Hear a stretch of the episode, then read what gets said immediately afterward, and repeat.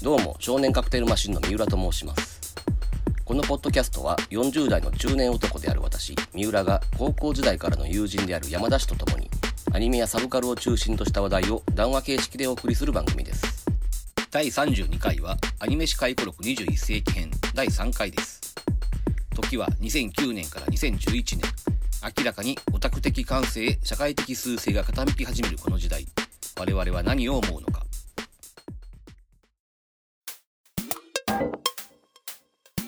はい。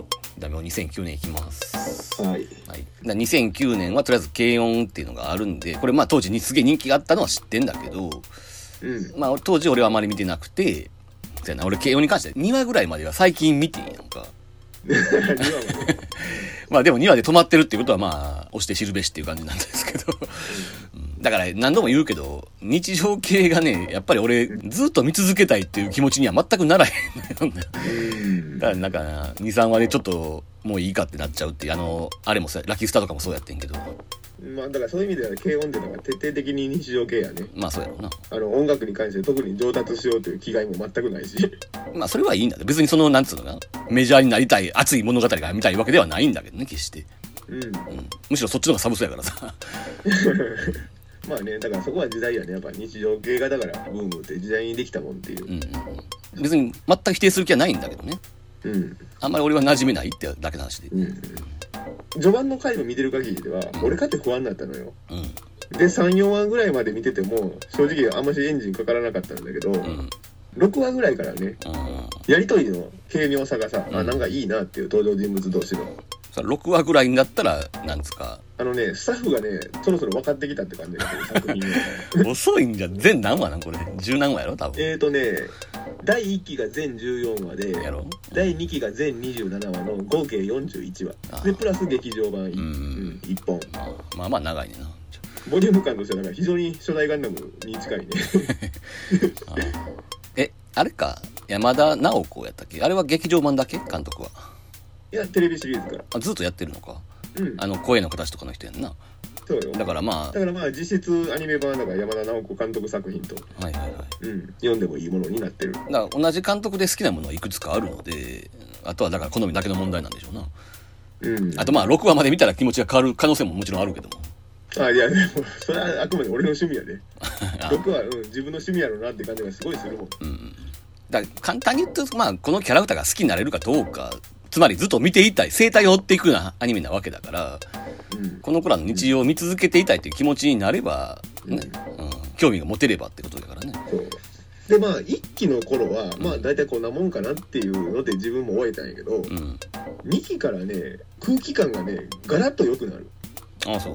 2期からない、うん本領はあのねうん本領と本当に読んでもあこれかっていうこの作品が目指してたものはっていうぐらいね、2期はいいよそうか。そこまで見ないとあかんのか。いや例に挙げるとな、んいや別にな驚くようなことをしてる作品じゃないねんでうんうんうん。例えばだからこの最終回のさ生徒がなその黒板に書いたさ担任の先生のメッセージっていうのはあるやんかうん。知らんけど。ものすごいベタなシーンやねそれ見てさあの先生が感極まってさ消せないじゃないっていうな。セリフがあるもうベタベタやんかもうこんなもんあの学園もんする言うたらもう10人のクリエイターが10人思いつくようなさうん。シーンやけど、んこういうでもシーンのねこういうのをグッとこさせる力っていうのは、なるほどうん、。やっぱ演出力やるなとやってることはベタやけど、ちゃんとそこにセンスが入ってると。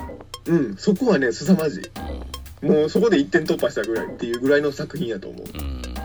だからね正直ね2期が俺最終回迎える頃はもう頼むから終わらないでと思ったのえもう事件何にも起きなくていいからもうサザエさんみたいに毎週やってっていう。あのねキラキラしてるんですよ あこのね空気感がうん。いやほんまにな言い過ぎかもしれないけども、うん。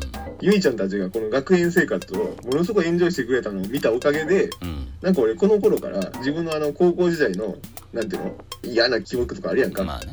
ああいうのに対する呪詛をあんまり吐かなくなったなっていう自分でそういう自覚がある なんかね浄化されたというか。う んそれはさ、ごめん、言っちゃあれやけどさ、はい。まあ言うても、あまりリアリティはないキャラではあるじゃないですか。ないよ。うん。それリアリ、ティという意味ではね、う全くないな。で、なんていうか、こっちがやってほしくないことはしないしさ、いわゆるその、男関係に代表されるようにさ、うん。うん。そういうのを見ても浄化されるの。逆にそうやから浄化されるの。うん、まあ自分の中でもそうやな。あの もういいやって気持ちも芽生え始めてきた頃でもあると思うしな。もう騙されようかって感じ？そうそうそうそうあうん。年を取ったからっていうのもあるやろうね。そうじゃなかったら多分ひねくれてる時代に慶応見ても響くものは多分まるでなかったかもしれない。いやそこがね、未だに俺は整理がついてないというかね、ああ。90年代編の最後の方に言うたように、あの辺からほら、萌えとか天然ボケの女の子みたいなのがガーッと出てきてさ、うん。まあ、あの頃はエロがかなり強かったと思うんだけど、うんその時も言ったやん。その時に出てきたその天然ボケ風のキャラと、慶応の主人公の女の子ってあんまり天然ボケの程度で言うとあんまり変わらんやんっていう話。変わらんねうん。ただ違うのはその子にあんまりエロとかが入ってないっていうことなんやけど、うんだから、90年代終わりから2000年代前半ぐらいまでは天然ボケの女の子のエロみたいなものが割と中心にあったりするんやけど、うんこの2009年ぐらいになってくると、その日常系が漫画とかアニメでも流行ってるように、その、うんそっからもうエロすらもう現実を感じちゃうからもう見たくないっていう感じになってきて、うんで軽音はもうまさにその代表っていうか、な、一応学園ものなのにもう男の話なんか1ミリもないわけよ、これ。あの徹底してるのがな、ん父親すら出てこないっていうそうそうそう。もう男すらいないかのような世界観なわけやんな。おっても書き割り程度なわけやんか。うん、あのテレビシーズンの時はな父親はなんか回想シーンの後ろ姿がなんかだけやったって聞き覚えてるそこまでもう現実を見たくない逃避アニメとしても撮れるわけやんか、一応さ。まあなうん。悪く言えばやで。ただ結果的に、あの時も話したように、うん萌えアニメ的なものからエロが抜けていくことによって、女の子とかも乱すようになって、うんで、多分その軽音のあの世界観って女の子が見ても可愛いって思えるような時代になってさ、それやっぱエロがなくなったことがやっぱ確かにでかいとは思うのね。うん。うん。だから入ってこれたし、ああいう天然な女の子でも可愛いと思えれて、うん。で、その恋愛とかをしないっていうのもむしろ今の時代に繋がってるっちゃ繋がってるやんか。うん。前から言ってるように最近もうちょっと安易に恋愛ものに走るのはむしろダサいっていう傾向があるし、うん。そういう意味じゃ先取りしてたとも言えるし、うん。だからね、ちょっとそこが俺の中ではよくまだ整理がついてないんですよね。うん。ただまあ、あまり当時は少なくとも そういうのに興味が持てなかったっていうのはあるんで、うん。まあ俺やっぱりちょっとトリッキーなものが好きなタイプだからね。なんかこう、見てて落ち着くなみたいな感じがあまり好みでないので、落ち着かないものが見たいんで。うん。だとしたらまあ、うん。見なくていいんじゃねえかなっていう気はする。まあね。正直な。うんだから少なくともその偏見はなくなって、当時のな、なんかこういうのに逃避して大丈夫なのかなみたいな感じは今はもうないからね。うん、当時、うん、あの偏見まみれてたね結構多分、うん、そうやったとなんだかんうわゆうちゃんで抜いてねえのぐらいのあの発言は聞いた覚えがあるあ、でもそれはどうなんだろう抜いてないのかねファンは。うーんとねいや抜いてる人はいると思うよやろうな。言うても軽音下で、うん、エロ絵は蔓延してたしなつまり一周回ったさ、そのエロを抜いたエロさっていうのもあるわけでさ。うんだとしたら俺は多分この絵には来ないからっていうだけの話かなお前自身が言うてるやんか？そのエロエロしく描いたものよりも日常的なエロの方が来るんだって話。あうん、そういう意味で抜いてる人はおるやろうし、それは全然俺は否定はしないけどね。気持ちはわかるっていうかね。ーでもねそこはやっぱ女性監督やからじゃないかなうん。ものすごい漂白されてるよもちろん、その漂白っぷりが逆に来るっていうこともある。だから、要するにファッション雑誌の方が抜けるとか人もおるわけやんか。うんエロ本よりも。うん。その感覚で抜けるとかさ。いやだからゆいちゃん見ててもさ俺あのタマフルのさうん。あの当時のまだシネマハスラーかあの頃は。ウォッチメンじゃなくて。あだからまあ、ライムスター歌丸のうん。昔やってたタマフルってラジオの映画コーナーで軽音を取り上げた時の話やな。そうそうそうそれで、だからあの「ゆいちゃんいいですよね」って言って「おばきゅうみたいで」っていう。ああ、おばきゅう扱いなわけか。そうだから「くっちゃねえくっちゃねえゴロゴロ」っていう様がなうん。だから一切非接線的なさ藤子不二雄の中でもドラえもんとかさ服部君やったら貢献する部分はあるけど、ん。一切貢献しないっていう翔ちゃんにおばきゅうは。まあ、広い意味じゃあれか。おばきゅうも日常ものか。そうやな。ドラえもんとは違うもんね。うん。でまあおばきゅう見てムラムラせえへんやんか。いやだからお前意味が違ってくるから。だからお前はそうかもしれんけど、ゆいちゃんにムラムラしてる人はおるんじゃないかなとも思うし、別にそれはそれでいいとは思うけどね。うんまあでも、とりあえず表面上はそういうぬくぬかんとかを排除した作風であると。まあ。やっ、ぱ排除できるわけがなくてさあやっぱり歪みみたいなものを見えはするのよ。うんうんだから俺がちょっと感じてる歪みっていうのはしかも今回さこのポッドキャストやるために見返してさうん。改めてこの歪みを余計になんていうの？実感してしまったっていうのがあって、うん。結局ねこれもだからシネマハスラーで若干指摘されてた問題やねんけども、うん。あのこの子たちの進路問題。はいはい大学だからどこに進学するかっていう道でな。うん。えっ、とね5人の中で秋山美桜っていう頭のいいキャラクターがいるのよ。うん。でこの子が推薦まで決まってるのにねかなりいいところの大学の。うん。それを蹴ってみんなと同じ大学に進む道を選ぶのよ。うん。ただこれがな、うん。どこまでの決意でみんなと同じ大学を進む道を選ぶかっていうのがまるっきり描かれないのようねん。だから単に大学でみんなとダラダラやりたいだけなのかうん。本気でプロを目指すのかっていうことが全然公言されていない。それでもその話だけ聞いて判断するとやっぱりモラトリアムの肯定っていうことやんな。うん。うん。そこに尽きるやんかやっぱし。そう。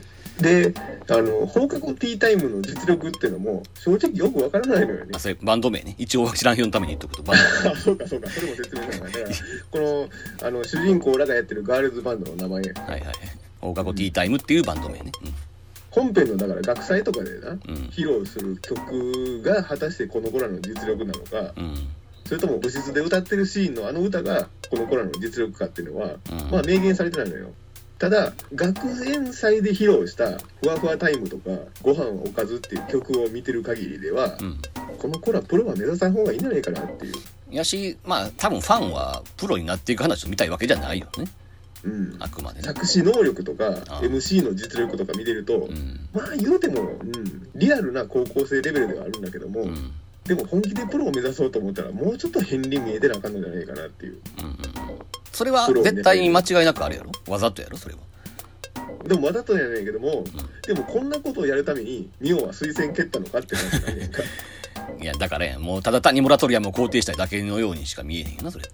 だとしたらちょっと踏み込みが甘いよなっていう。でもそもそもそのモラトリアムの中でダラダラしてるものを描くのが目的のアニメやと俺は思ってたからまあ分からんではないけどって感じだけどな。うんだからそういう意味での筋は一貫してんねんけども、うんでも見てる側としてはモヤモヤするよね。いやでもそのうん。頭いい女の子が違う大学とか行きだしたら絶対バンドとかがバラバラになっていくわけやんか。それって要するにそのモラトリアムとか、まあ、もっと言えば青春の終わりみたいなものの予感になっていくわけで、うん、うん、そういうものをファンは見たくはないんじゃないの？それこそがこのアニメの存在意義だからしょうがないかなって思うし逆に言うと俺はそういうところがあんまり馴染めなくて見ないんだろうなっていう気もする。うんただその昔はそうやったらまあ頭ごなしに否定したかもしれんけど前から言ってるように、もうそろそろそういうなんていうのかな悪く言えばそういうぬるま湯的なものをうん。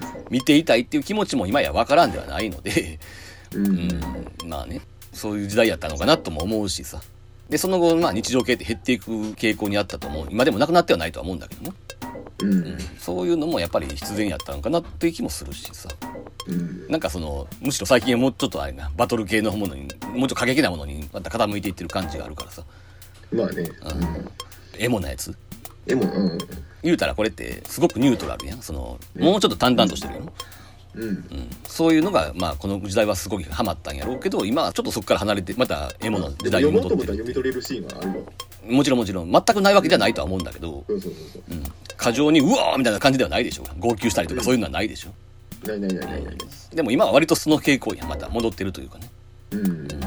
まあ某作品の話ですけどね。これはまあ 後で出ると思うけどね。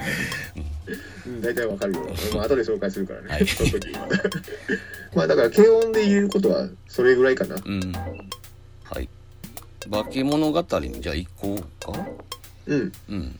だ化け物語っていう作品が2009年から始まってんだけどこの時点では実は見てないからね俺は全くうん。というか。これはリアルタイムでね。ああそうか。俺見たのは本当に、えー2020年コロナ禍だからね。うん。この時点では何の語ることもないんだけどもあれよ。お前が当時ビデオ持ってきてうん。えーっとオープニングが数種類あるわけやなこれって。うん。その時の主役になるヒロインの歌っていうコンセプトなんで、そう。うん、それを見せてもらったよねビデオでね。うん。でそこでその恋愛サーキュレーションを初めて聞いてうん。なんていい曲なんだって思ったことはすごく覚えてる。もう初見で？初見で、うん、うん。あとちょっとタイトルわからんけどあの最初の千条ヶ原さんの歌は画面はすごいかっこいいなっていうのがあって、うん。あのこっちヒスがカチカチ閉じていくやつね。あグラフィカルなやつね。そうそうそうそあれはいいね。ううん。シャフトっていうのがアニメ会社のオープニングって割と定評があってさ、うんうんああいう感じが好きやったらねパニポニダッシュとかのねオープニング見てみるといいよこれがまたセンスのいいオープニングでねパニポニダッシュのオープニングも俺大好きなのよ。うん。ででもまあ本編も当然見とったわけやんな。うん。本編もね俺はすごく、うん、あ面白いなと思って。それやっぱり何？評判を普通に聞きつけて見てたって感じ？あのね、うん、結構ね何者入りでね、うん。あの対策をアニメ化しますよっていう感じのね宣伝はねしてた印象がある。ああそっかそっかリアルタイムで全くその当時どんな人気でやったんかとかいうの分かってないのよね。俺どういう扱いやったのかアニメファンの間でっていうねあのもともとこのだから監督。新保明之ね。え監督じゃねえわ。ごめん作家や。西尾維新の。ああ原作の。うんそう。だからもうすでにこのところ人気作家やってさうん「ざれ言」シリーズって代表作があったんだけども、うんざれ言シリーズはもうずっと映像化不可能っていうあのお題目でやってきた小説やから、うん。うん、でまあ化け物語もでも意外は意外やってんけどな、うん。うん、こういう会話だけでさほぼ9割進むようなやつをん。アニメ化して持つのかな間がっていう、うん。当時はだから心配やったんやけど、うん。うん、結構心配いらん作りというかさ、うん。あ会話劇でもちゃんと持ってるなと、うんそうね。うん、非常に面白く見れたっていう印象がある、うんうんうん。あの新保明之の名前を知ったのはもうちょっと前でささすがの俺でもね。うん。えーっとなんでか知らんけどあの「さよなら絶望先生」が2007年やねんけどこの辺は一応見てたのよね。なんかやっぱり引っかかったんやろな。うんうん。うんなんかこうすごい今まで見たことないような演出のアニメが始まったなっていう印象はあってまあその時はいいか悪いかまではようわからんかって。例えばその化け物語でも対応されるさうん。とてもじゃないけど読めないスーパーとかあるやんか。一瞬だけ入るバーッと長文でスーパーが入ってさ字幕がさうん。停止しないと読めないレベルの速さでバンバン字が入ってくるっていうさ。うん。面白いって見たことないけどこれはいいんだろうかっていう気持ちは当時はあったんやな。もうそれはさ、うん。あのおそらくソフトを買って見てくれっていうのが前提なんじゃない？だそれやんか。その DVD 買ってコマ送りして見る人以外相手してへんかのような作りっていうのが果たしていいんだろうかっていう気持ちは当時はあったんだけど、あ俺もそこに関してはなかったな、うん、リアルタイムで追ってる人は多分そうやったと思うわ。だから俺はそれ急に見せられたもんやからちょっとそういう気持ちになってんけども。うん。だから化け物語を見たのはここからまださらに10年以上先なんで2020年に見たんでその段階では俺ももうそういう気持ちはなくなってて。うんでそもそもねなんで見たかって話やねんけどそのもちろんその恋愛サーキュレーションが引っかかってたっていうのはあるんやけどもうん。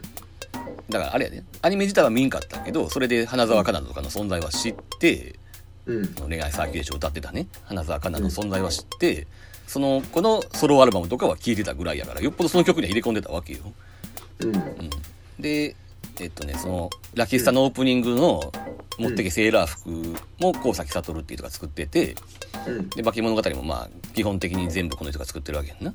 あの劇版も含めて。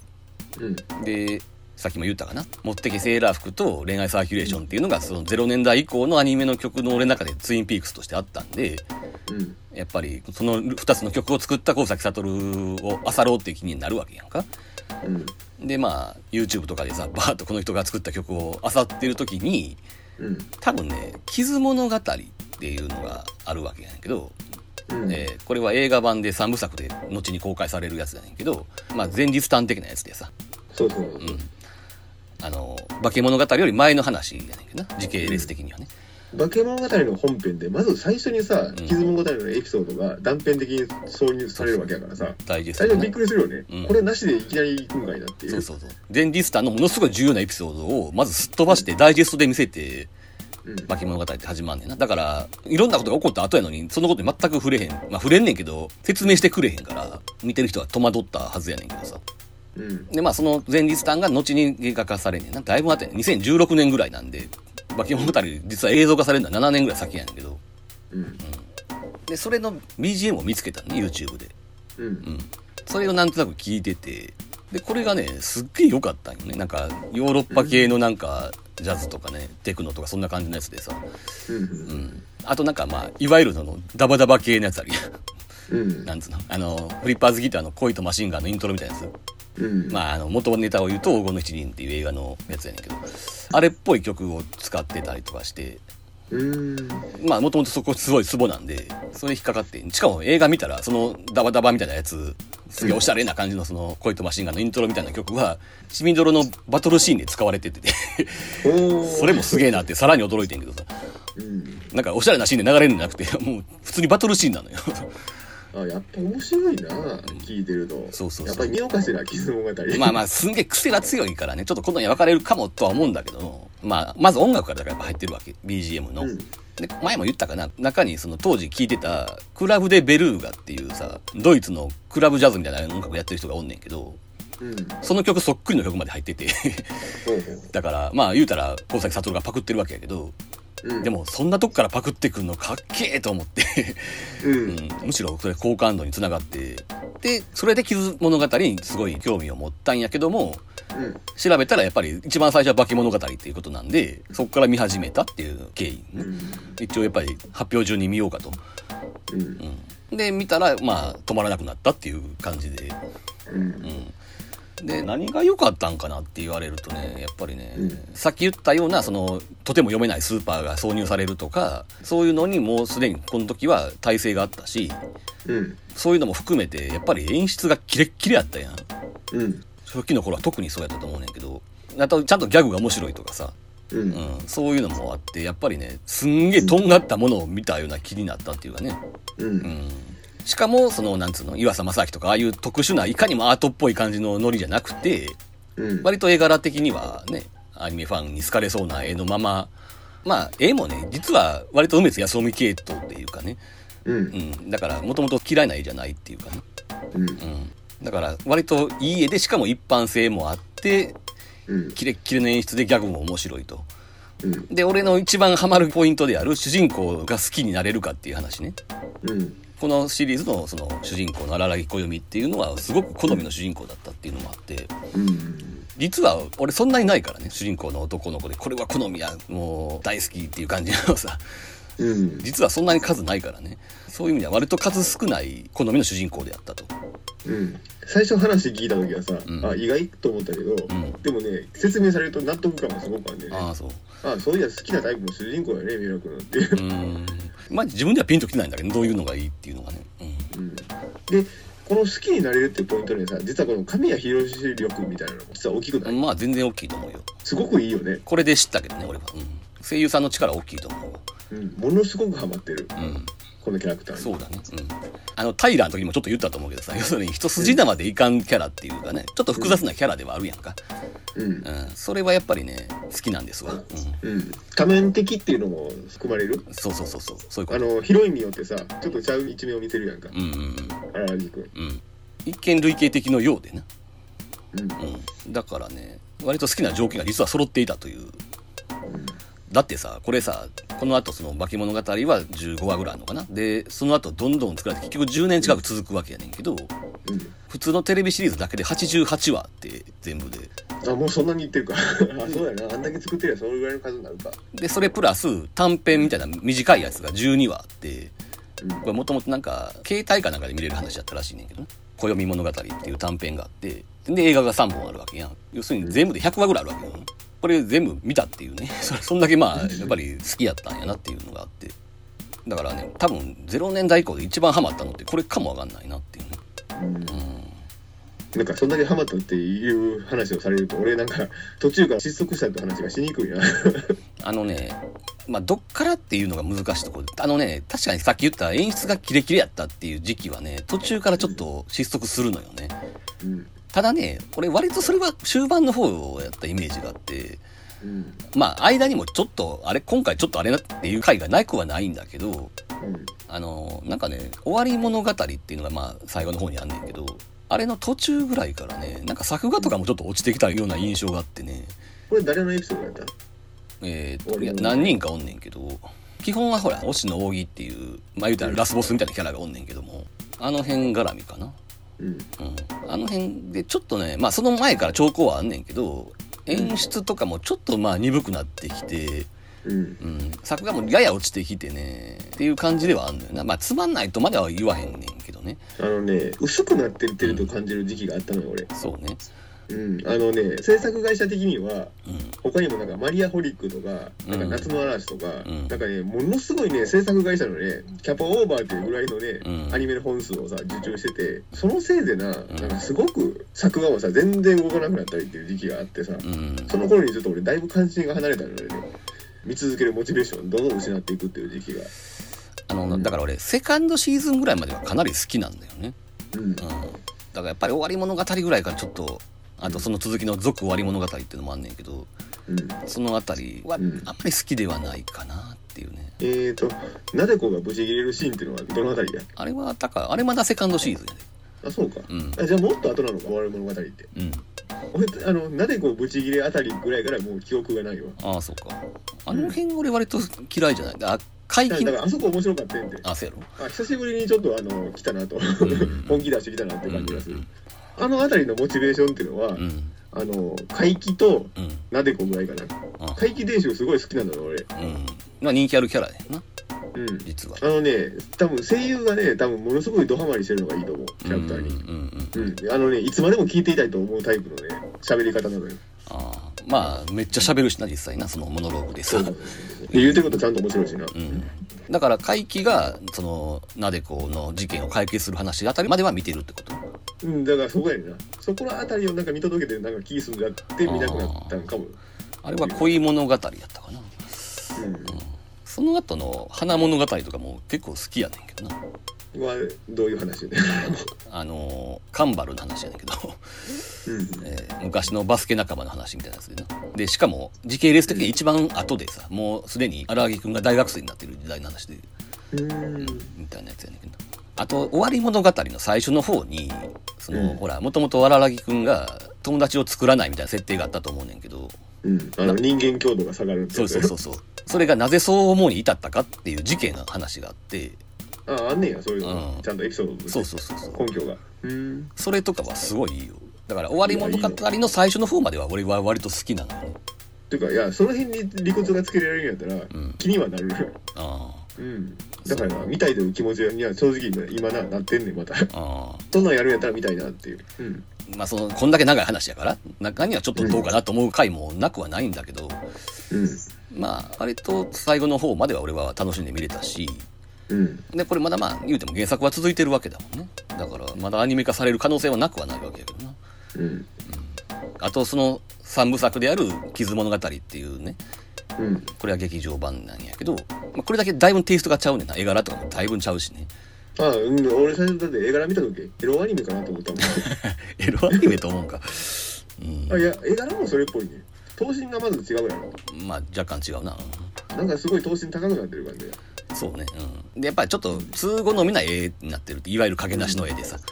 うん。でもうテレビ版以上に癖が強いんで好み分かれるやろうけどまあやっぱり好きやなっていうのとねうん。あと数少ない荒木くんのバトルシーンがあるっていう。のがねああそういやそういえばね。あのテレビ版は何回かバトルシーンはあんねんけど防戦一方なんだよね。絶対攻撃しないのよ荒木くんって。あのーカンバルのさ、ん。駿河モンキーの時で確か一切抵抗してなかったね。そうそう。あのパターンなん大抵。まあ相手が女の子だからっていうのもあるとは思うんだけどいくらやられても死なないっていうキャラなんで荒木くんはね、だからその特性を生かしてとりあえず耐えるキャラなんで絶対自分から攻撃はしないっていうね。うんこれがまあ傷物語は唯一自分から攻撃する話なんで。うん。そういう意味のカタルシスもあるしね。うん。あでもねこれ原作にあるからしゃあないんやろうけどね。ようわからんエロシーンみたいなのがあって 傷物語はね。あそれ分からんの？これ然性があってのじゃなくて。これいるの？っていうぐらい長々となるのよね。そのパート3なんだけどねそれはでもあれ原作にももちろんあるし今やってるあのマガジン版のコミカライズにもがっちり入ってるんでまあ割と人気あるシーンなのかもしれないけど。うん。あ時々ね意味不明なエロっていうのはな、ん。なんかあるように思う。そうね。俺あの妹の歯磨くシーンっていうのが理解できなかったのよ。そうそうそう。まあ言うたらあんな感じよ、うん、あれも 人気あるんかもしれんけどまあ俺はあんまりようわからんかったっていうのはあるんだけどね。うん1話丸々使ってやること。歯磨きに歯磨きに来る人っているらしい。ああそうか。だからそこはもうフェチズムの話なんでね。もう言ってもしょう理がない。解はできんねん共感はできないけど、うん。そやな。言ってもしゃあないなって感じはあるけどね。うん。あとまあその言うたらこれってまあ全部そうやけどすんげえセリフが過剰やんか。それがまあいい面に出てる時とそうでない時があるなとは思うんだけどね。そのテレビ版も含めてねさすがにこれ説明台詞が多すぎひんかっていう時もまああるし、逆にその説明台詞が面白いなって思う時もあるから、うんうん、そこはね、ちょっと回によってばらつきがあるんだけどね。あとまあ、さっきエロの話になったけど、その、このアニメって割とそういうシーンが多いと思うねんけど、うんもう俺この頃ね、そういうのでグッとくる感じではないわ。あまり興味を失ってるね。そこはね、俺もさ2000年代から始めてからさうん。80年代90年代はあれほどあったさ、うんぬくぬかんの話がさそうなのよ。ないでしょないねこれからも、うん。うん、俺も来なくなってんねんな2000年代以降の絵ではねこの物語シリーズでそういう戦場的な場面が結構あるはずやねんけどね、全然それは興味ないのよな、うん俺。うん。まあ、単でキャラデザのポヨロロックって言うたらあかんねんなこの時は渡辺 明夫のキャラクターデザインってのは結構俺来るタイプの絵柄であるはずなのにああ、いや、絵として好きやねんけどな。好きなのに全然来ないっていうね。やっぱり俺が興味失ってんのやろな、そういうのな。なんか、羽川さんがいくらおっぱいがでかいとか言われても別になんとも思わへんっていうか。あでも俺ちゃんとそのキャラデザの絵でやってくれたらわからんかったからかもしれないああ、そう。だからあの興味ないタイプの絵柄やって傷物語はだからさっきも言ったエロアニメみたいな絵柄っていうのうはん。何もそうしてくれなくてもいいのになっていうあんまりそういう印象ないんだけどね、俺。傷物語の方がよっぽどなんかちょっと作画を手向けない絵っていうイメージやってんけど。そうかあだから作オタ向けの絵柄っていうのがあったんじゃないかなだから来ない絵柄やね個人的にはああまあね、うん。それはそうなんだけど。下半身に来ない絵柄っていうそうね。うんだこれってさ、そのまあ、傷物語を除けば、基本ハーレムアニメみたいなもんやんか。うん。そういうの、本来興味なかったはずなんやけどなっていうのはね、うん。あんだけどね。でもそのハーレムに持っていくさ手順もうまいのよ、まあね。の吸血鬼やからさうんうんうん。魅了の能力が備わってるっていう。あ、でもそれってあれちゃうかったっけ？結果否定されるんちゃうかったっけ？あそうなの？いや俺そこまで読んでないかもしれないいや、初期の頃に、確か、うん。つまり、羽川さんが実はあられくん。好きやって話になってて、それは魅了のせいなんじゃないって羽川さん自身が言うんやけども、うん。でも、誰やったか誰かがそれ否定すんねん。要するに、もし魅了やったら、周りにいる女の子は、あららくんの言うことを全部聞くはずやと。ああでも、その戦場ヶ原さんの代表に全然聞かへんやん、言うことなんか。ってことは魅了じゃないんだって話があったあはずやなん。るほど。あそういうところに持っていこうと思うのもあるのかどっかでそういう話があったはず。だからやっぱり二所医師の力もでかいとは思うわ。意外なところに持っていかれたりとかそういうのすごく多いやんこれってな。うん。ようできてるなっていうのはあるよね、うまいよねこの人ね。うんやっぱりうまいと思うわ。俺タイトルのギミック最初見た時うなったもん。うん。あの化け物語でうん。化け物と物語かかってるやんか。で英語に直したらゴーストーリーでゴーストとストーリーかかってるっていう。あもうこういうところにすごい神経揃えてるタイプの作家で。ーだからそう言葉遊びもすごいうまいねんけど結論とかもなんか当初思ってたのとは全然ちゃうとこに持っていかれたりするやんってよくさ、うん。その傷物語とかもそうやけどもうみんながハッピーエンドになるわけでもなくどうしようもないバッドエンドでもなくみんなが少しずつ不幸になるオチに持っていくとかさ そういうセリフとしてそういうセリフがあんねんけどな。なんかあそこに着地させるんやみたいな、うん。うん、そういうのがたびたび出てくるっていうねそういうのもやっぱりねうまいなと思った。うんだからそうやな。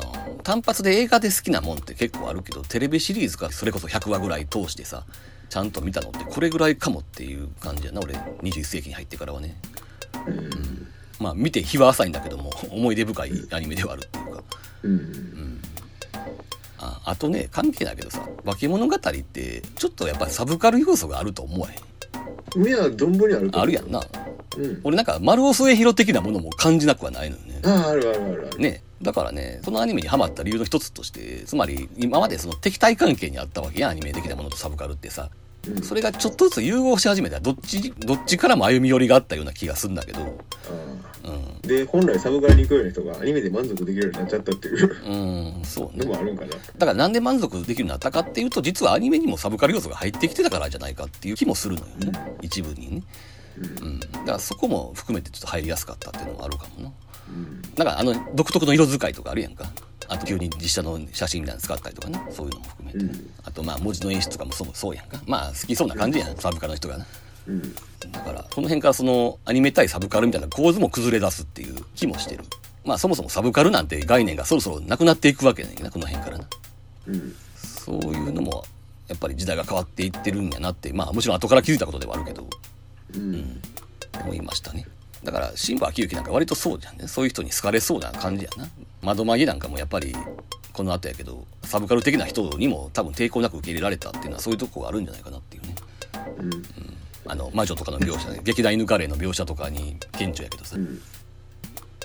でねどこかでこの話をしなあかんなと思ってあの別に化け物語の話じゃないねんけどうん21世紀以降のアニメはうん。さほど見てないっていう話をしたやんか、うん。要するに全体のなんかアニメというものの流れというかそういうものの話をしなしゃあないなと思っててんけどうん。その中でちょっと俺の中のテーマがあってそれがね一言で言うと快楽原則の話やねんけど、うん、つまりねそもそもなぜ我々はアニメを見るのかっていう話。まあまあ大きなとこ来たね。いやいやまあまあ何言ってんねんと思うかもしれんけどちょっと聞いてよ。うん要はなぜ俺らがアニメを見たがるのかっていうとそこにうん快楽があるからっていうね。動いてる絵を見てるだけでまあ気持ちいいわけやんか、うん。うん、だからアニメファンはアニメファンになるんやと思うのよね。うん。アニメを見ること自体に快感があるし線や動きそのものに快感を得られるっていうさ。うん。でそこには実は性的快感も含まれてるしうんメカ描写とかの快感も含まれてるっていうね。自分ではできないことを登場人物が代わりにやってくれるっていう快感も。あるしそもそもその動きとかそれそのもののね快感もあるやん。うん。だからもっと端的に言うと爆発とか煙のエフェクト描写も含むわけよ。うん。それを見てて快感を得られるからアニメファンにやってるわけで、うん。うん、でまあ悪く言えばそれが楽やからやねんな多分。見てるのが。うん。あの実写よりもそっちの方が見てるの楽なのようん。余計なもん書いてないし現実のデフォルメやからやっぱり見たくないものはうん。書いてない。どこを見ればいいかっていうのはまあ本当に分かりやすいジャンルやもんね。そうそうそう。もうどんなリアルな背景とかでやってるアニメであっても実は見たくないものを排除してあるわけやね。巧妙に、うん。その世界でやっぱり見たくないものは見ないで済むから楽っていうのもあると思う。ん。う、うん、そこに楽を感じるかどうかっていうのが、まあ、楽っていうと言い方悪いけど快感を感じるかどうかっていうのがアニメファンと非アニメファンの違いだと思うのね。うんで俺はそこである意味そのフリクリとか人狼の話した時に言ったけどあの辺り一回エクスタシーを迎えたわけよ、うん。うん、だからその後ねやや賢者モードなわけよ。うん。うん、だからねちょっと冷めてるわけよねしばらくね、うん、ただね世間的にはその頃からうん。つまりアニメファンじゃない人っていうのはアニメを見ることがむしろ苦痛やったはずやね。アニメの絵を見るとそれを逆に現実に頭の中で痴漢しないといけないっていうさうん作業があるわけ。それアニメファンはもうそんなん当たり前のようにやってることやねんけど普通の人はそれが面倒くさいわけやんきっとね。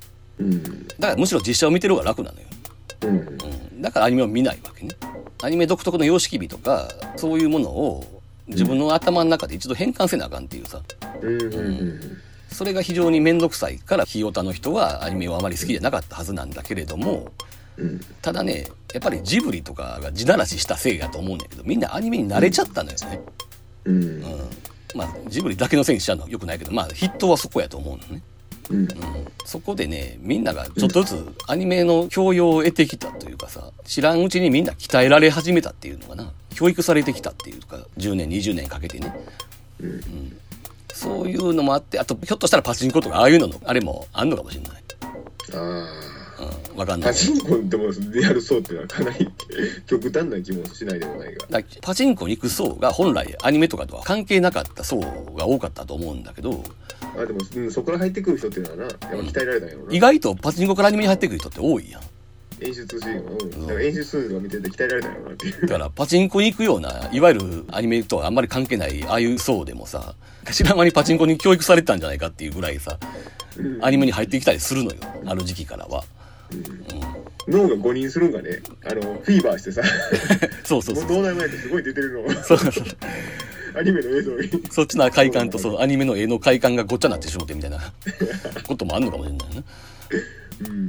そういうのも含めてどんどんアニメというものが人々の生活にこう溶け込んできてさうん。ある世代より下はもうみんなアニメで快感を得られるぐらいな感じになっていくっていうさ。うん。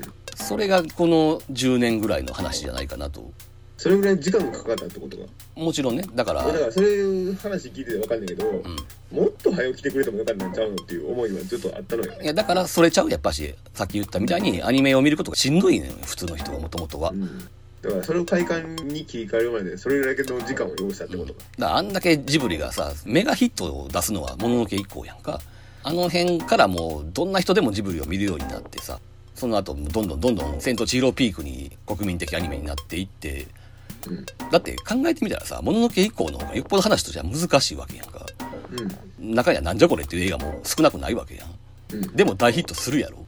うん。どっか納得せんままみんな見てるっていうさ。なんかようわからんなと思いながらも。でもなんか面白い気もするな言うて見てる感じ、うん。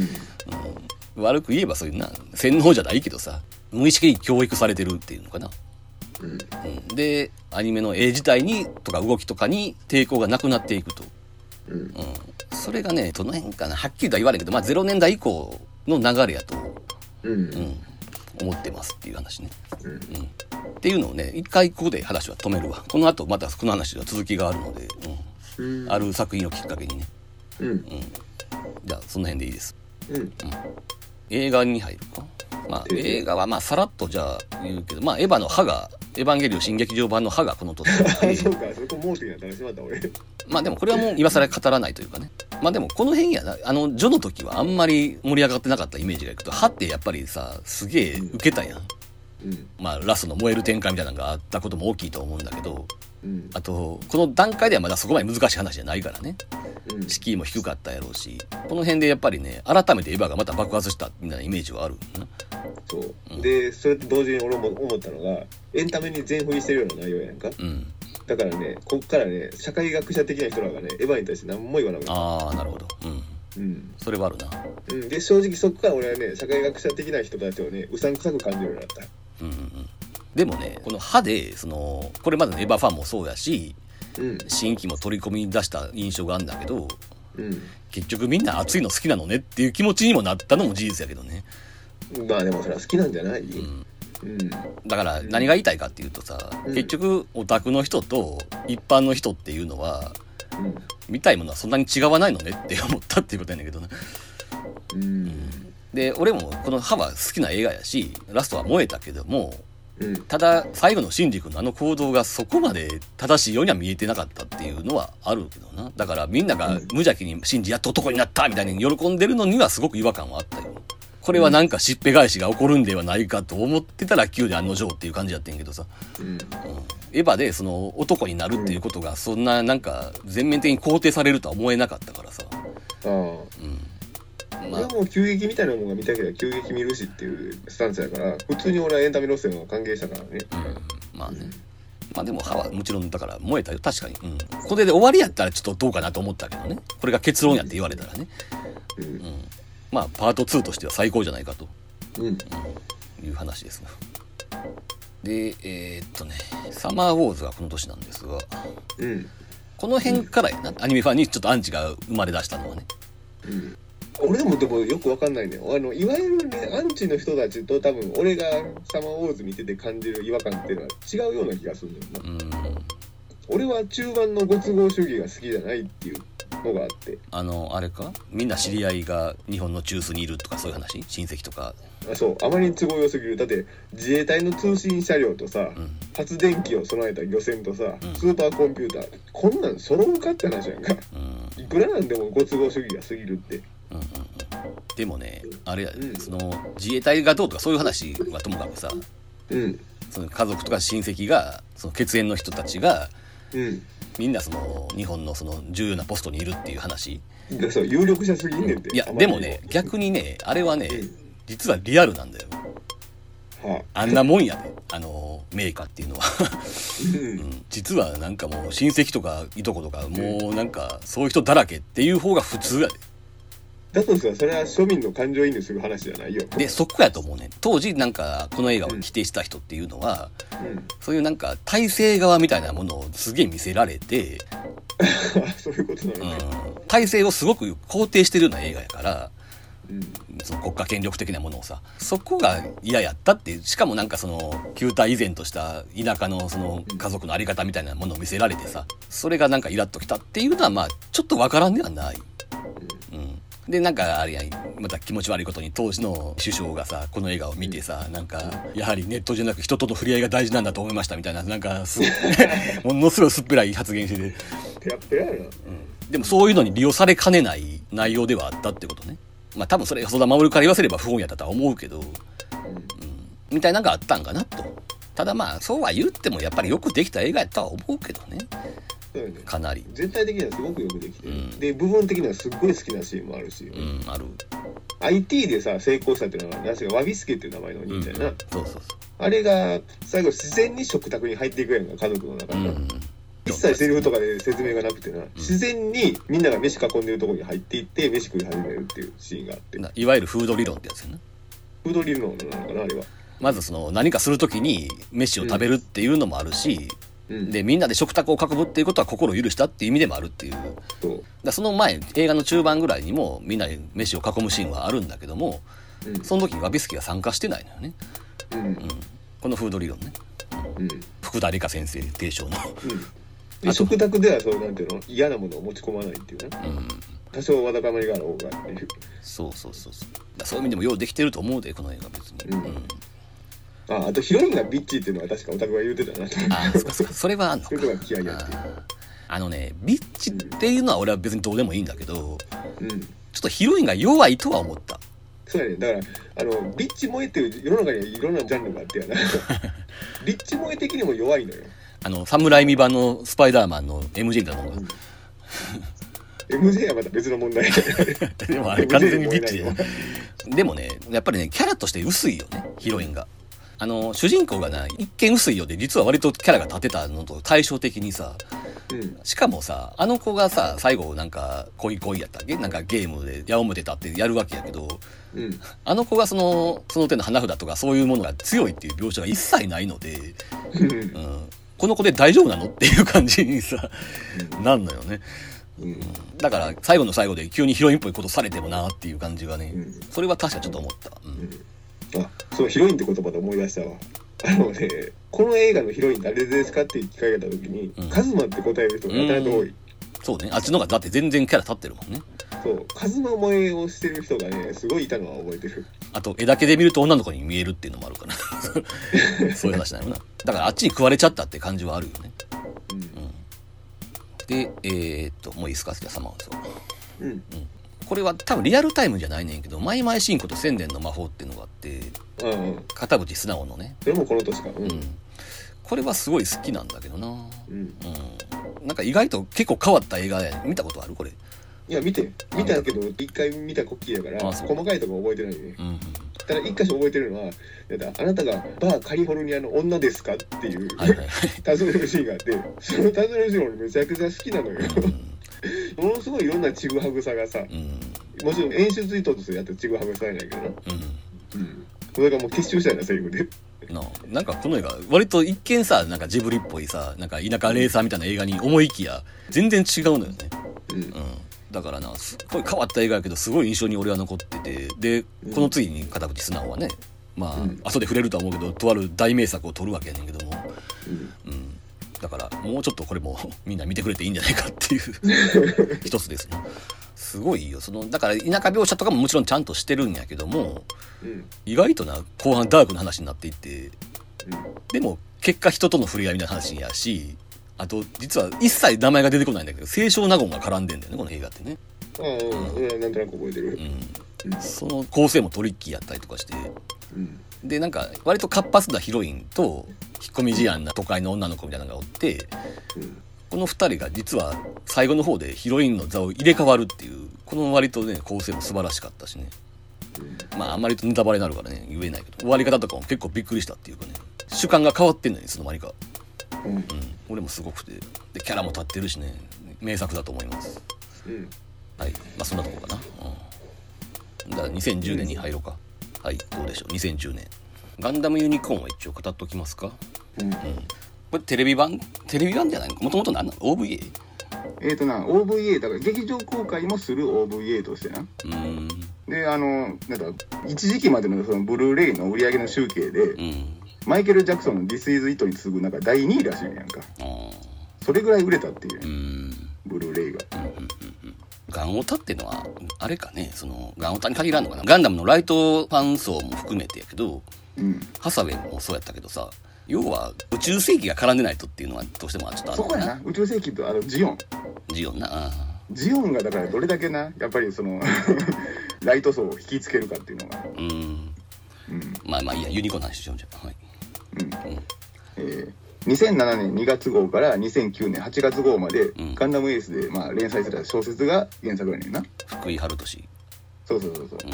一般のだから文芸賞でデビューした小説家。うん。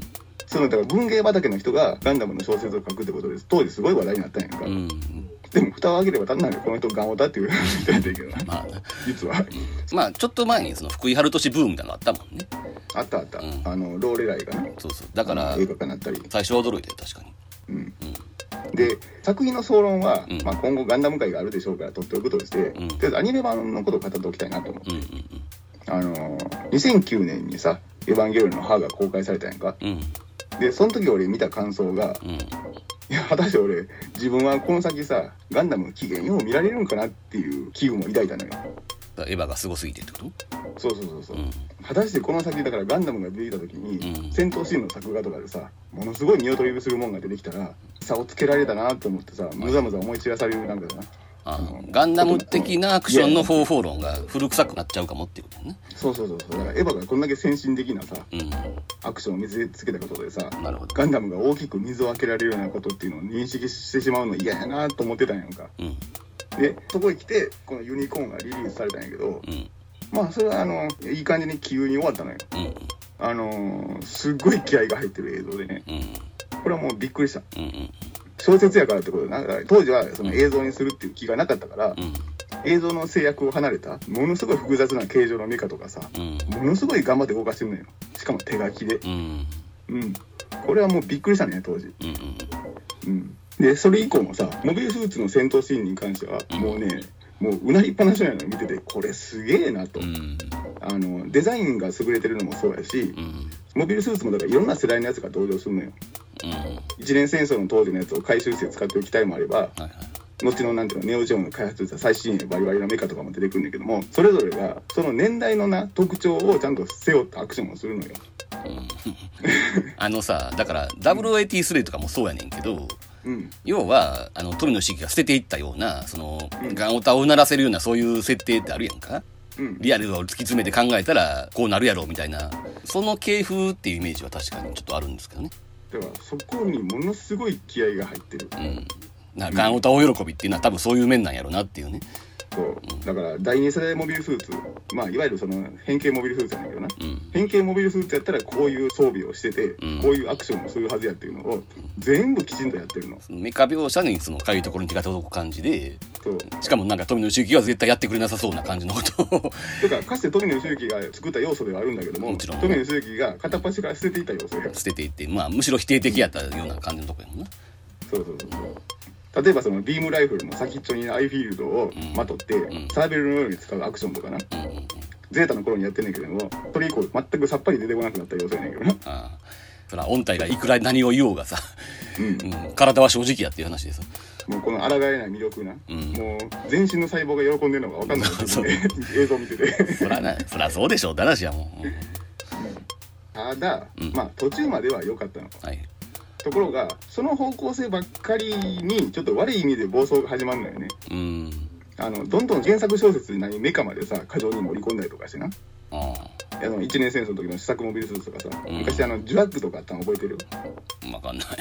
テレビに出てこなかった、デザインだけ起こされて放置されてたさメカっていうのがあんのよプラモデル化とかはされワッグとたやつ。かアッグゾボックアッグガイってやああ。分かる分かる。つうん。あんなジュワッグとかが出てきたりするんやんか。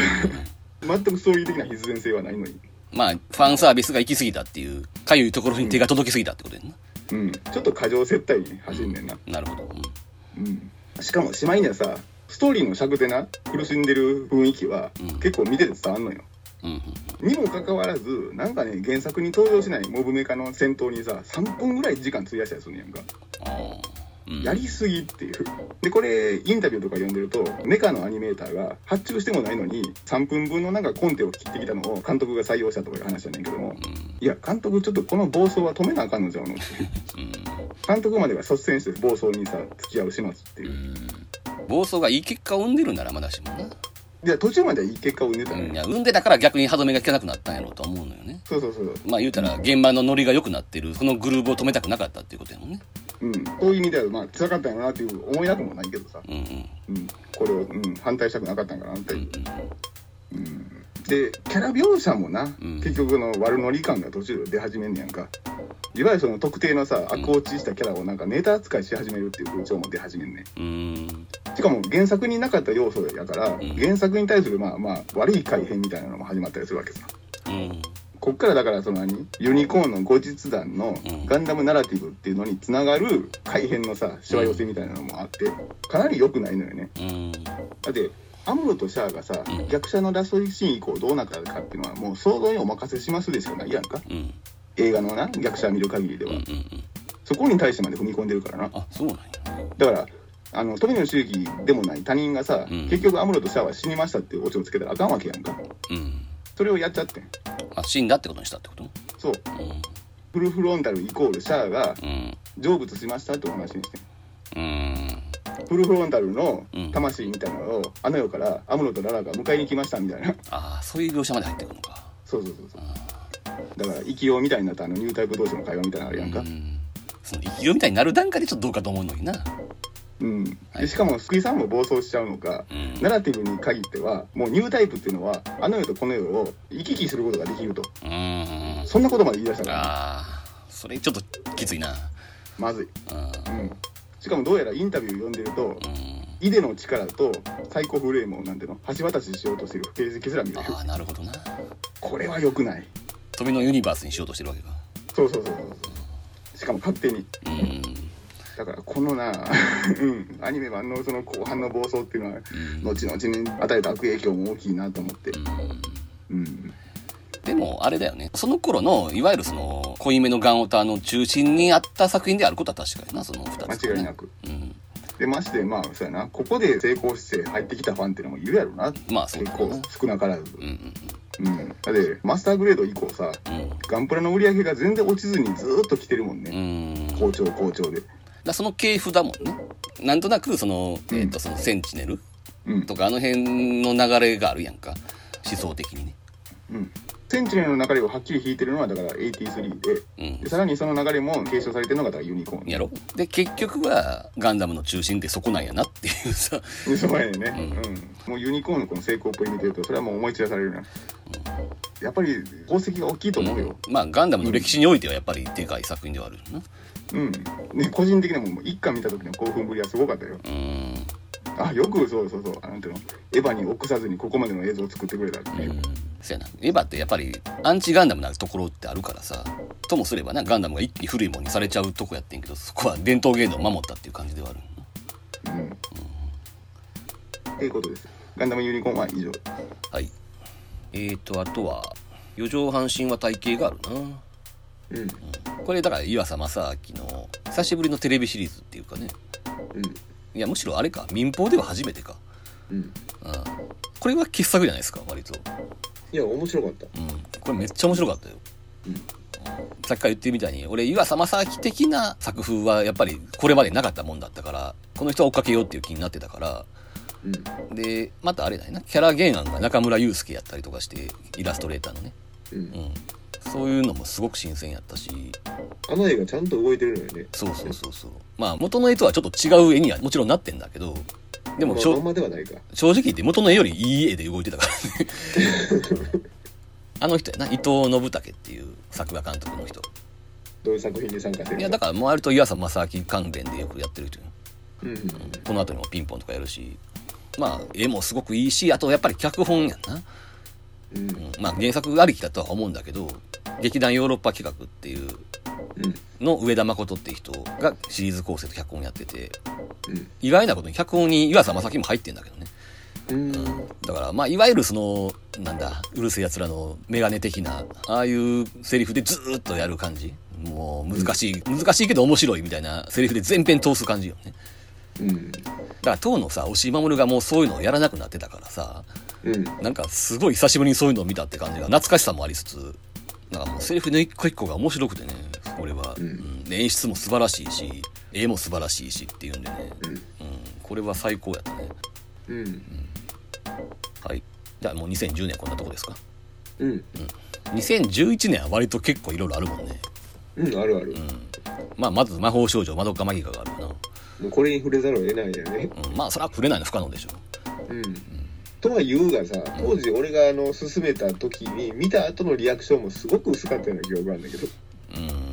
だから、これ一貫して言ってると思うんだけど、すごい関心はしてんけど、うん感動はしなかったっていう感じなのよ、俺。うんすごいな、ようできてるなっていう感触はすごくあんねんけど、うん結局なんかこの世界観とかキャラクターとかは好きになれないんで、うんだ結局ね、これ何度か言ったと思うけど、キャラ萌えしないと入れないってとこあるやんか。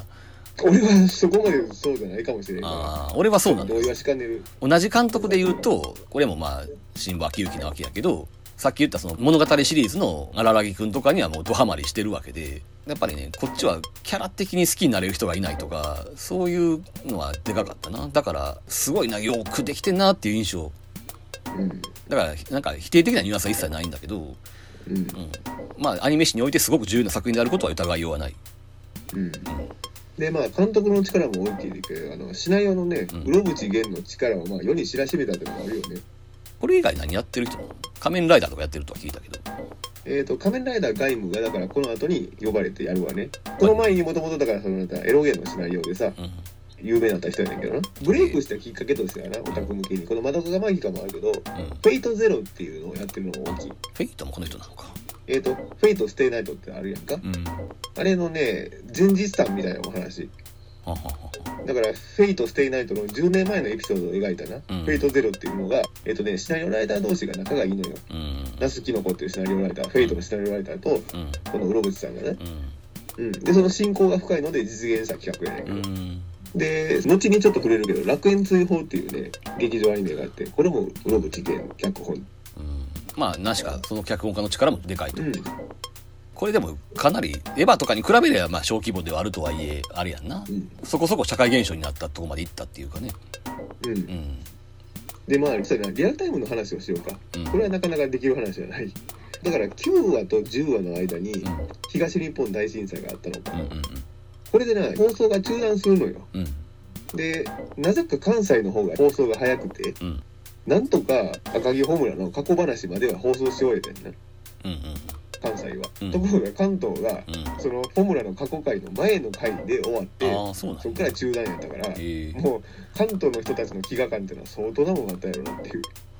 あーでも、この頃はとっくにもうネット社会やねんから、どんどんネタバレとかされちゃうんじゃないだからされるから余計にやんかのまあ、そうか。うんだから10話がこんなすごい話があってっていうのを話だけ聞こえてくるわけやんかうん。映像は見られへんねんそうやんな。うんだから飢餓感すごかったやろなっていう、ううん、幸いだから俺は見れたからさん。うん。煽り抜きで気の毒っていうなうん。ここでお預け食らうのは、うん。うん、作品論の話は難しいよね難しいねこれもなんか世の中にいっぱいね俺らが多分語るよりいい批評が転がってるからやし、まあ、確かにこんな一口で言える話じゃないもんね。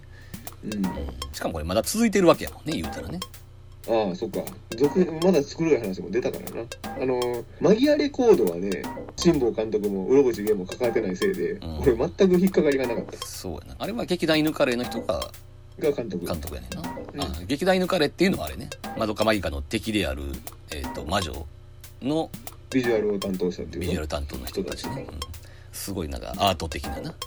うん。だからまあよう言われることやけど魔女の描写とかものすごいアート的でそこに割ともう典型的な萌えっぽいキャラクターの魔法少女側の絵が同居してるっていうすごいこの違和感な、うん。うん、違和感やねんけどちゃんと成立してるっていう。ポップさとダークさがね。そうそうそうそう。で俺思ったけど犬カレーってそういえば辛坊監督のマリアホリックのエンディングとかも普通にやってたなっていう。物語シリーズとかも全部やってるしあそうかそっちもそうやったか。ああそうやな。絶望先生とかの頃からも付き合いはあってうん。だから結構その辛坊監督と長年の付き合いがあってこの辺でだから爆発するっていう感じじゃないかな。うん。あの物語シリーズでも時々なんか回想シーンとかそういうのでなんか変な画面になる時あるやんか。うん。ああいうのって多分犬カレーがやってるんやと思うねんけどねうん。で見たらわかんねえあ犬カレーやって今思えばなそうそうそうそう。あの時はそのなんかある種の違和感みたいなものを狙ってやってたと思うんだけどこっからはもう普通にねそれが全面展開というか気は熟したって感じやんな、うん。うん、そういうのもすごくうまくいってると思うしやっぱりなんつっても話の展開やな。まあどんでん返しみたいなものがいくつかあるわけやんか。これがやっぱすごくうまくいってるしね。でやっぱりテーマとかも掘り下げていったらもうねとても語りきれんぐらいのいろんなことがあると思うんやんか。で続きである映画版でまたそれをさらにひっくり返そうとしたりしてるっていうのも含めてねもうなんか語りしろが多すぎてもう語れないっていう感じやん。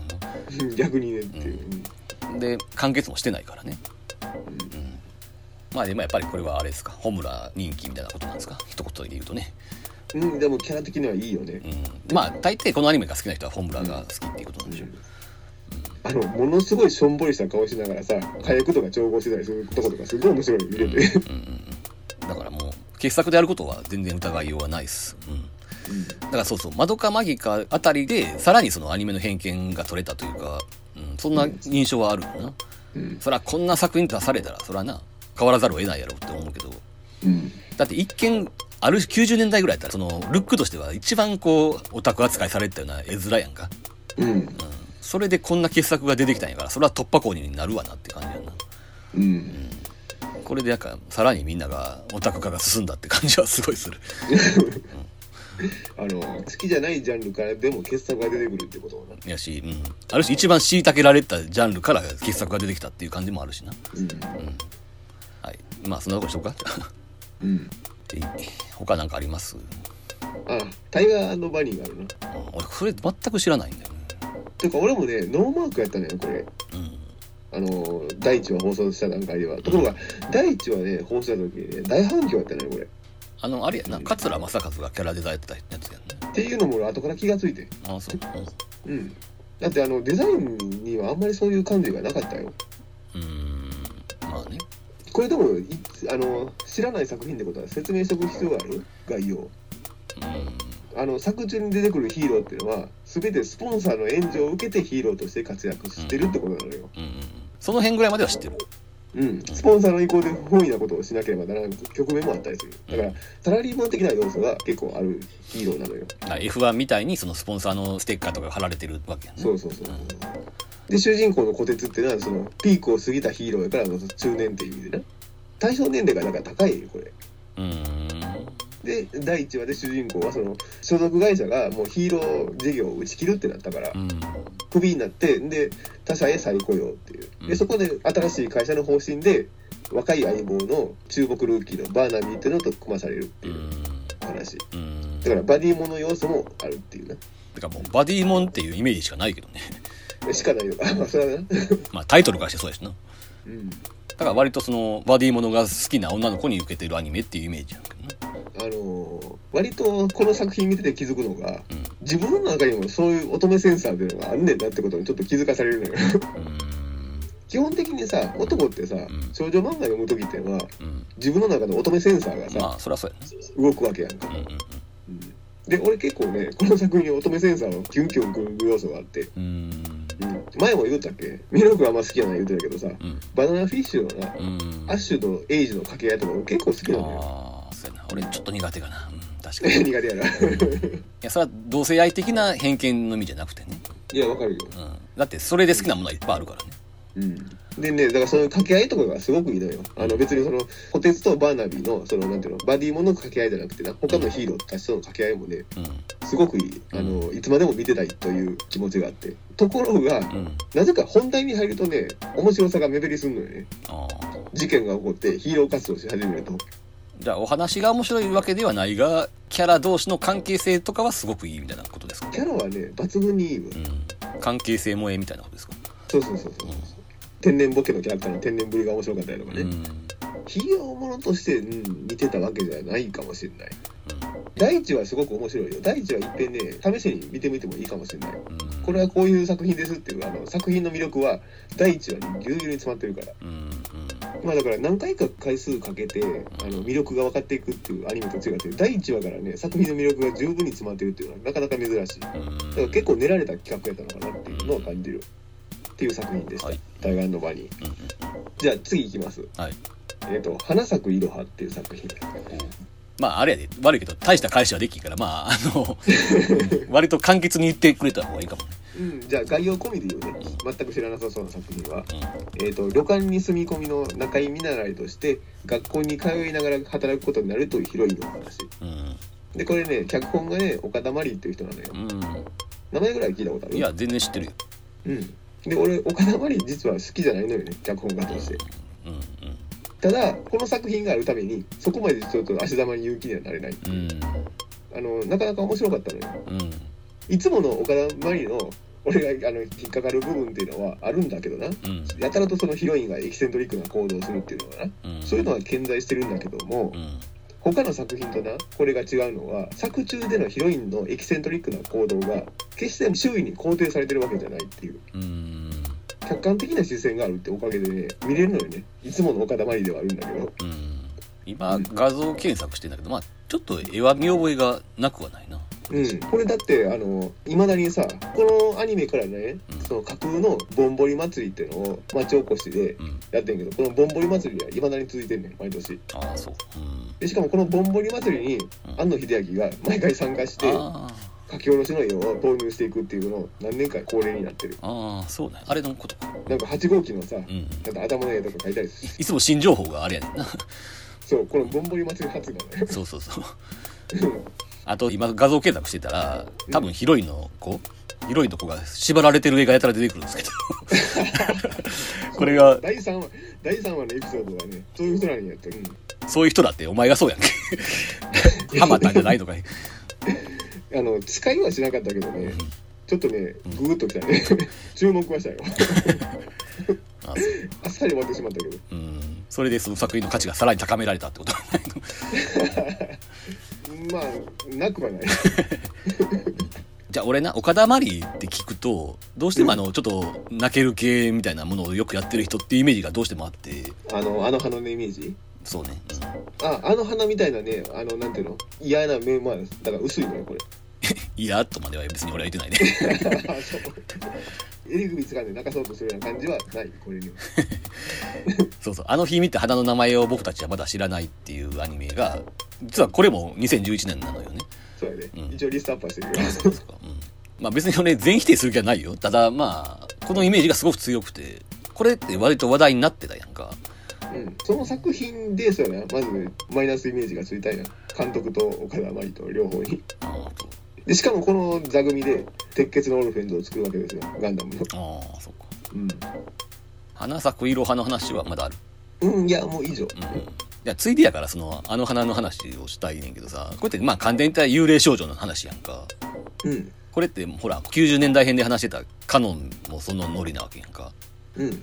なんか幽霊少女系譜ものってあるよなってちょっと思ったりもしてねああ、KF というか、うん。あのね俺の中で一番古い記憶で言うと、うん。あのうるせえやつらのテレビ版のえっとね157話の。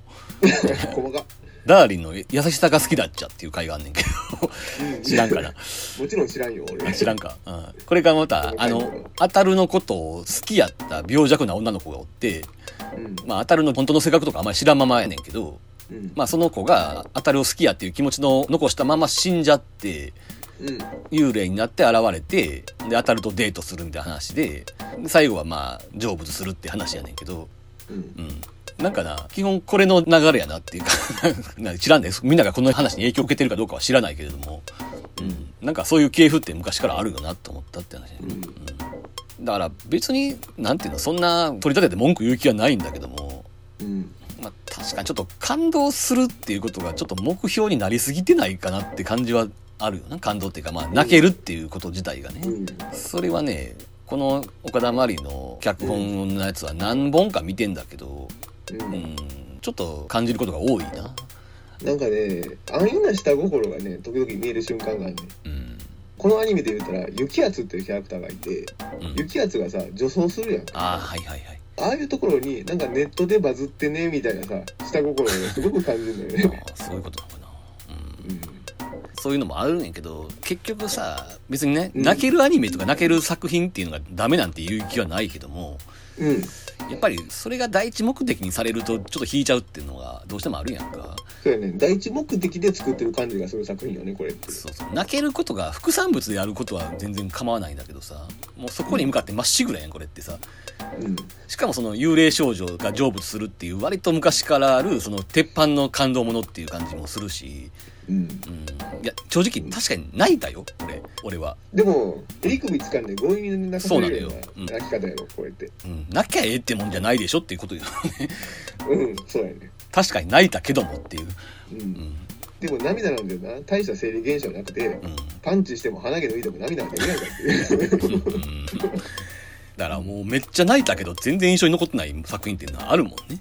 うん。ただね、この辺からなんかな、なんか、アニメって泣けるもんだみたいなイメージがちょっとついちゃった気がしない。だから、もともとほら、ドラえもんとかしんちゃんの映画が泣けるみたいなノリがちょっとこの前からあるやんか。うん。で、この数年後にあの、スタンドバイミードラえもんみたいなのもあって、ドラ泣きみたいな話があって、うん。ますますそういう傾向が強くなってきて、うん。このあの日見た花の名前を僕たちまだ知らないも、うん。お茶の間までは行ってないとは思うけど、まあそこそこヒットはしてて、で、その系譜が何本か作られるやん、この後ね。うん。で、君の名はとかもあったりとか、そういうのもあって、なんかアニメはなんか泣けるものみたいな、アニメ映画はね、うん。みたいなノリがちょっとこの辺から生まれ始めてる気が俺はすんだよね。あうん。そういう説明だとわかる。うん。ちょっとその傾向はね。まあそれはまた後に言うわ。うん。うん。はい。じゃあ、まだ何本かあるんでしょ。そっち、え、そっちの方がいい？うーんとね、俺はもうあれぐらい。あとはマールピングドラムぐらい。あ、そう。見てたのあ、これも2011年か。うん。マールピングドラムは、ウテナの時にちょっと話したんか。うん。まあ言うたら、生原邦彦のすごい久しぶりの新作アニメで、一応見たんだけど、正直あんまり覚えてないのよね。多分ね、かなり野心的な作品だったんだと思う。うんう。ん。多分、オウムとかああいうのも絡んでる話だと思うねんけどさ、これって。うん。多分、間違いなく。うん。だからうん、すごいことをやろうとしてたんやと思うけど、当時俺にそこに読み解くほどの体力はなかったね。うん。だから、これはちょっと見直さなあかんなと思ってる一つではあるし、いいタイミングでまあ、な、2022年か？に映画化もされるって話なんで、うん。再建する必要があるなと。うん。で、もうね、まあ、この人の特徴でその、なんつうの？メタファーだらけのさ、演出みたいなのがあるやんか？うんだもう、歌の頃からそうだけどさ。こういうのってでも、嫌いではないけど、多分今の時代にはそぐわない気もするんやな。うん。うん。もうなんか時代はすげえわかりやすいものを求めてるっていう気がするからさ。うん。あーなんか一個一個あるやん。このペンギンは何やとか、このリンゴは何やとかさ、そういうもうはいはいはいメタファーだらけやん。飲み今聞いたらまだ余計に古く感じるな、それ。うんまあ古いとか新しいとかいう問題なのかどうかちょっとわかんないけどね。でも何しか今そういうのが歓迎されない時代であることは確かなんで、いや、リンゴになんかモチーフを固くするっていうのがな、もう何やろ。もうあかんわって感じする。あかんわまでは言わへんけど、でもちょっと今それを読み解こうとする体力がある人は少ない気はする。うん。あのーこんだけな、分かりにくくやったら、本来このテーマが届いてほしい人に届かないんじゃないだろうかっていう。うん。うん。監督の個性全開でさ、うんさあ読み解いてごらんみたいな。そうやな。ううんん。難しいな、でも。特にだからそんなに世の中でさ、生きづらい人に対する救済みたいなことを描いてるテーマやからさ。うんだったらなおのことね、これはね、素直に届けてあげた方がいいんじゃないだろうかっていう、そういう人たちに。ただね生原邦彦って人が言いたいことがあるとしてそのテーマとそのちょっとメタファーだらけにする演出っていうのがあの人の中で等価値なのかもしれないっていう問題があるんやん。でもね、それをね、どうやらね、ご本人もどっかで反省したのが、うんタラ三昧やった。うんタラ三昧はもう相当わかりやすく作ったって、そうかな。あんまり違う印象やったら記憶はないね そうなんや。マールピングドラム以降何本か作ってはるやんこの人正直言ってそんなにその分かりやすくなったような気はしないししかもその中で一番印象良かったのは俺ピングドラムなんだけどね結局うん。うんピングドラマはだからキャッチーな要素もあったから、あの、製造戦略のバンクが良かったしさ。そうそうそうそう。なぜかエンディングが ARB のカバーやったりとかな。うん。なんかようわからん感じがまたね。あ、エンディングもか。製造戦略のとこにかかってる曲。あもやろ、確かそっちもそうやったっけ？うん。だから俺の中ではあれやで。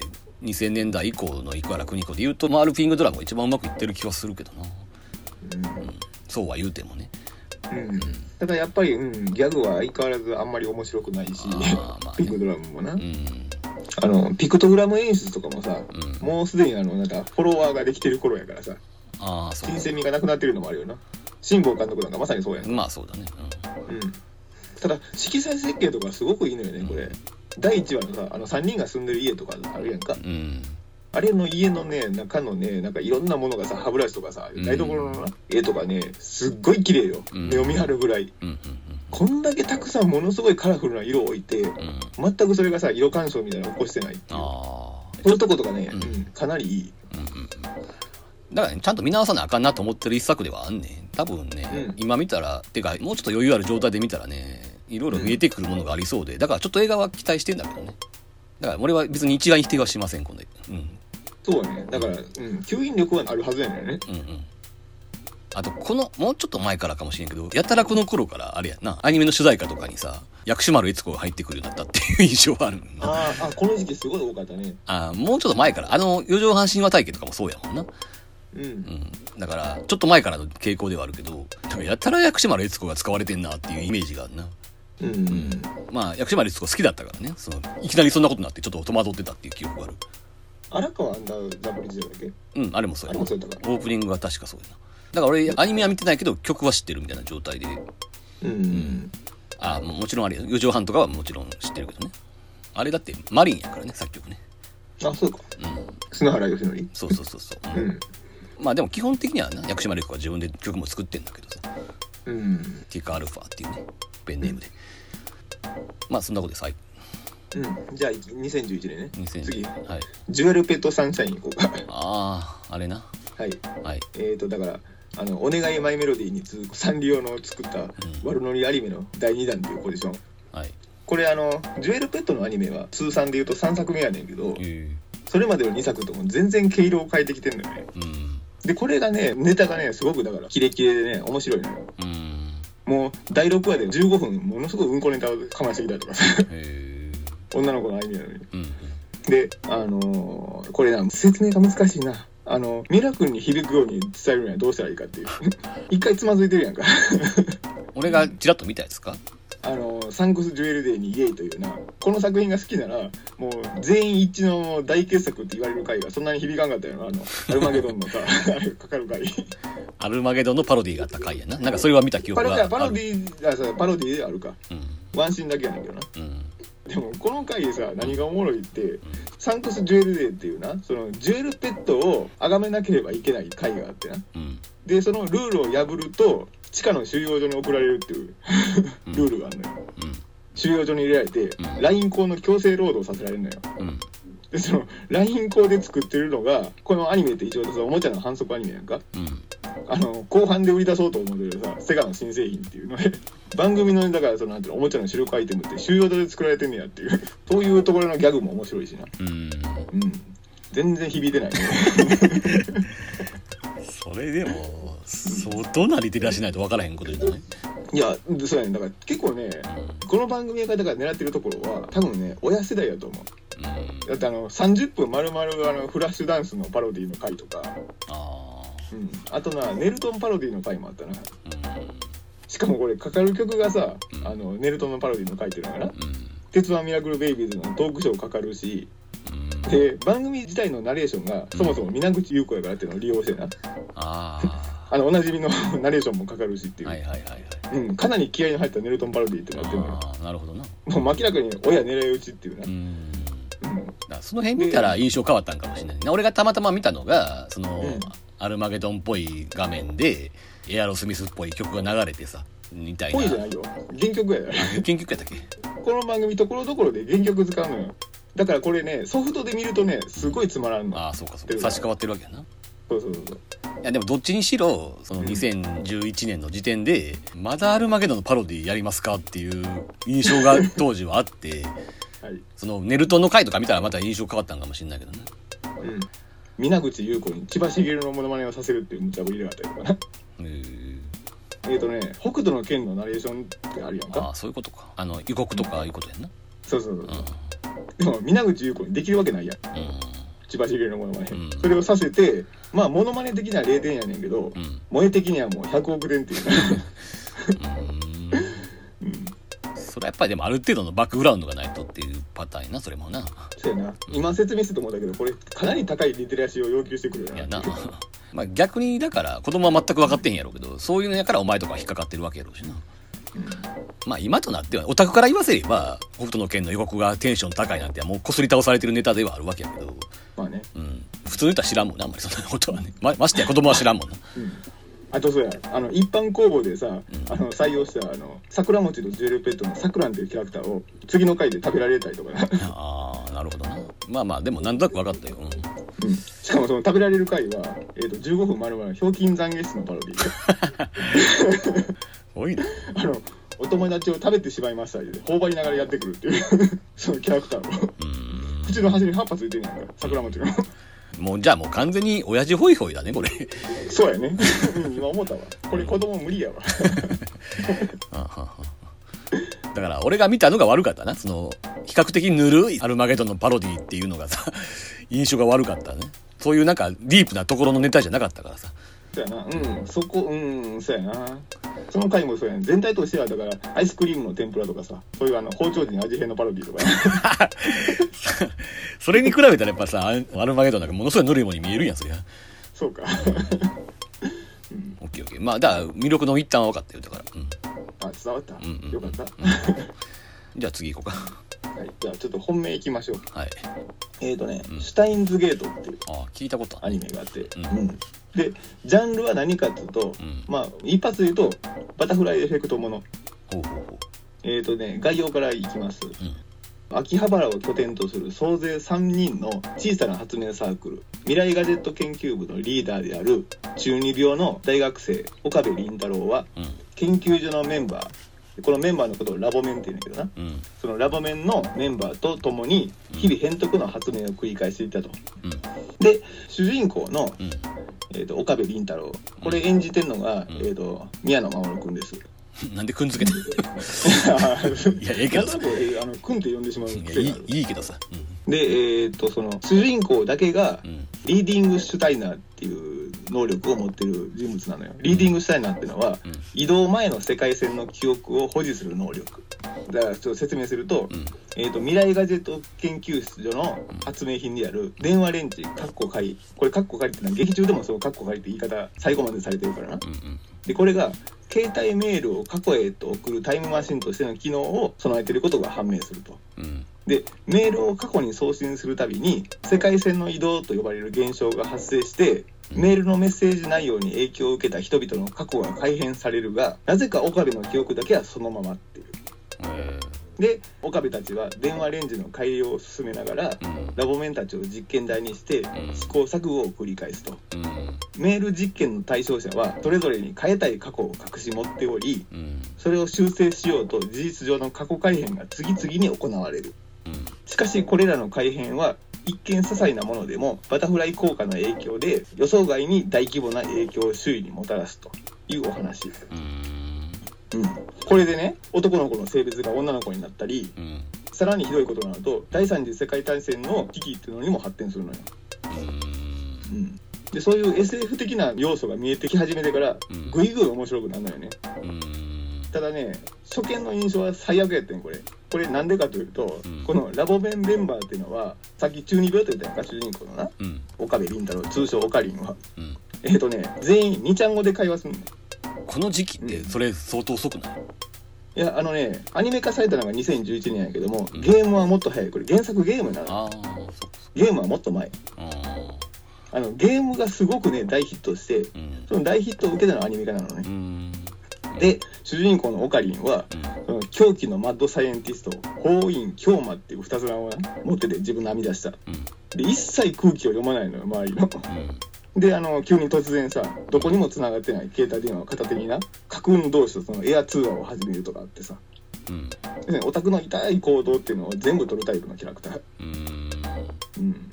でこのだから最初の印象がさそれやからうん。かなり印象悪いとこから始まってうん。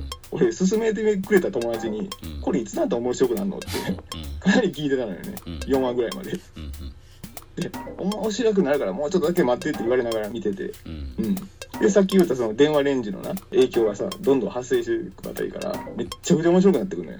えもうね序盤のつまらなさは完全に吹き飛ぶ。ーうん。うん。で何が秀逸ってうん。まあ SF 的なそのなんていうの展開が続いてうんラストのエピソードとある難関に立ち向かう際にその主人公まあ主人公基本的に臆病者やからな。うん。中二病でその虚勢張ってるだけのキャラクターやから。うんその自分のなけなしの勇気を鼓舞するためにうん。さっき言ったその法院京馬という2つなんだな。断るごとに、ん。その俺は狂気のマッドサイエンティスト法院京馬だふはははははっていうのがうん。最初すごい寒いセリフやってんな、うん序盤は。でもこの後半はこの自分で自分をな元気づけるために、うん。この法院京馬だっていうのを高らかに叫ぶ頃にはうん。もう拍手喝采なのよ。えー。頑張れオカリンって言いたくなるような。うん。うん。そういうねものすごく練り上げられたシナリオがね、うん。いい。